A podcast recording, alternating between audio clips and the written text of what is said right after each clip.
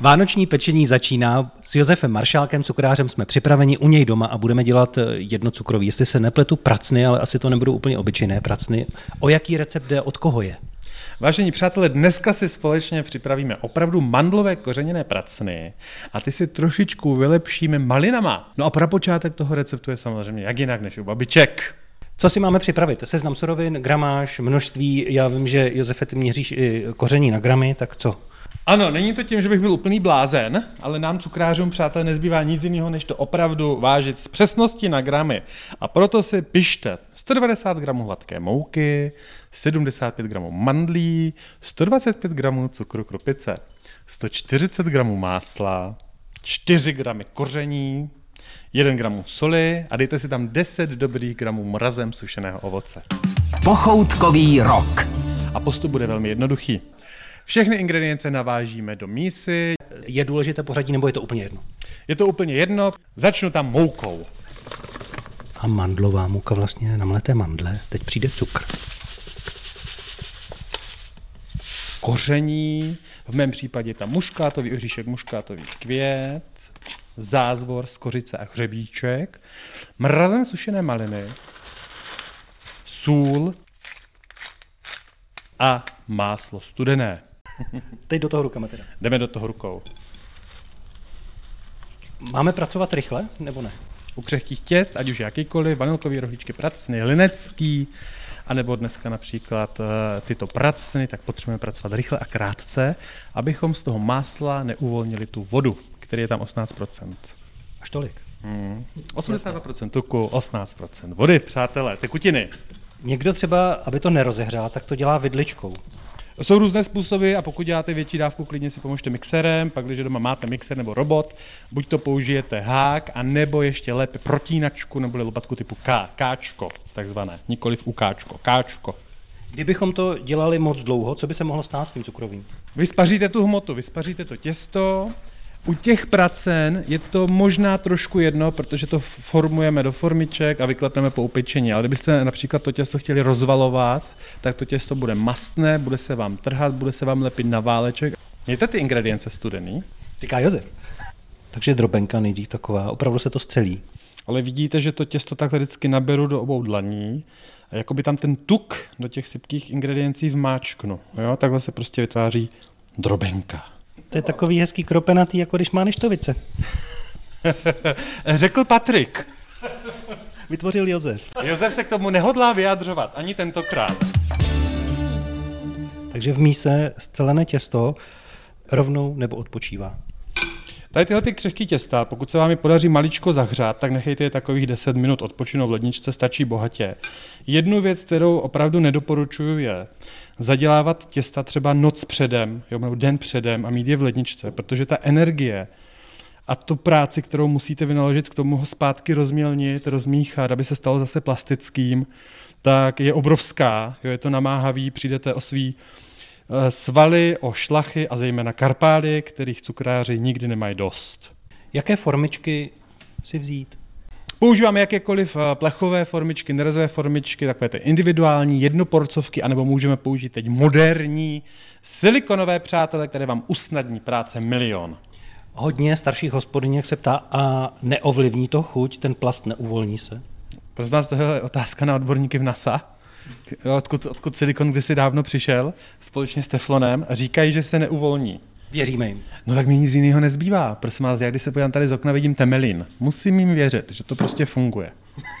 Jo? Jakým způsobem do té formičky, jak hluboce, uděláme tam nějaký důlek? Můj odborný pohled je takový, ty formičky udělat až pěkně po okraji, není třeba tam dělat nějaký prohlubně.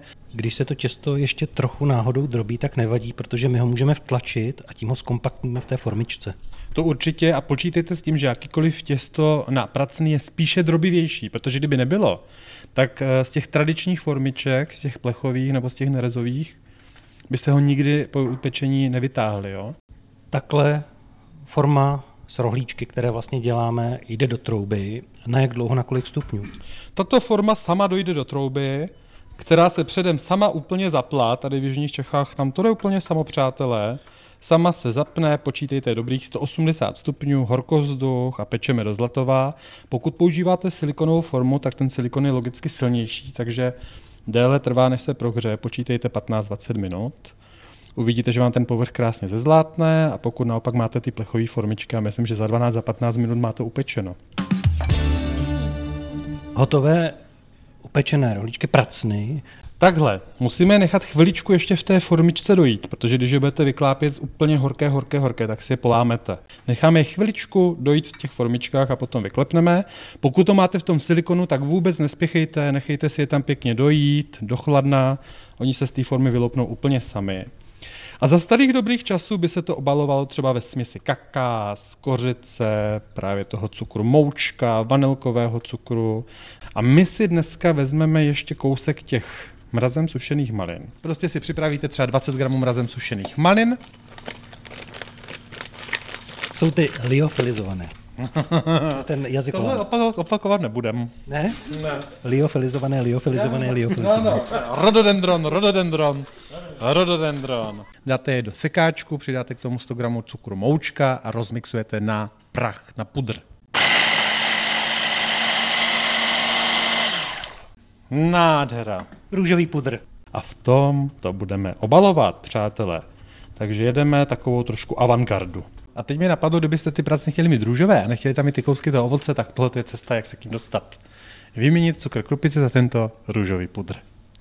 To je dobrý, ne? Krása. Vychytávka.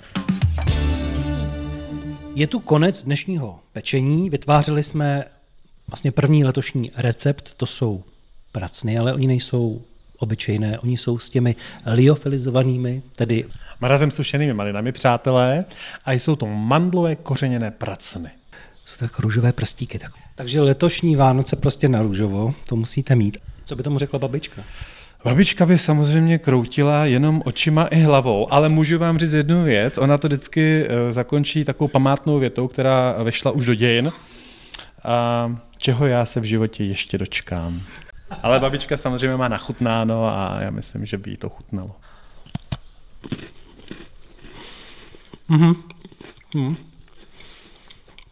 To je jako když máte nějaký citronek, právě ty maliny, ta kyselost, a že to bude tolik znát, to bych vůbec netušil. Je to výborný. Je to vlastně taková chuť navíc. Něco, co to obohatí, tu klasiku, že to je štěstí najednou.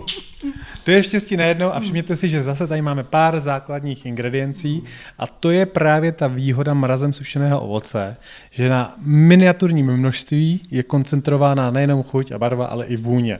Takže opravdu eh, s malým kašpárkem se tady dělá velký divadlo. Tohle se vám zalíbí, protože ta kyselost vlastně jakoby srazí tu sladkost, takže nemáte pocit, eh, že jíte něco přeslazeného, naopak, ono se to dorovná a ještě to pomůže jakoby zesílit ty ostatní chutě. Super, jednička s hvězdičkou, děkuji moc. Já děkuji taky a krásný advent. Recept najdete už teď na našem webu www.pochoutkovýrok.cz. Postupně tam přibudou další, můžete se těšit na další kousky cukroví a taky něco, co nesmí chybět na tom štědrovečerním stole na závěr. Přemýšlejte, co by to tak mohlo být. O všechno se letos postará Josef Maršálek, tak se těšíme i příště. Loučíme se, ale poslouchejte dál náš pochoutkový rok.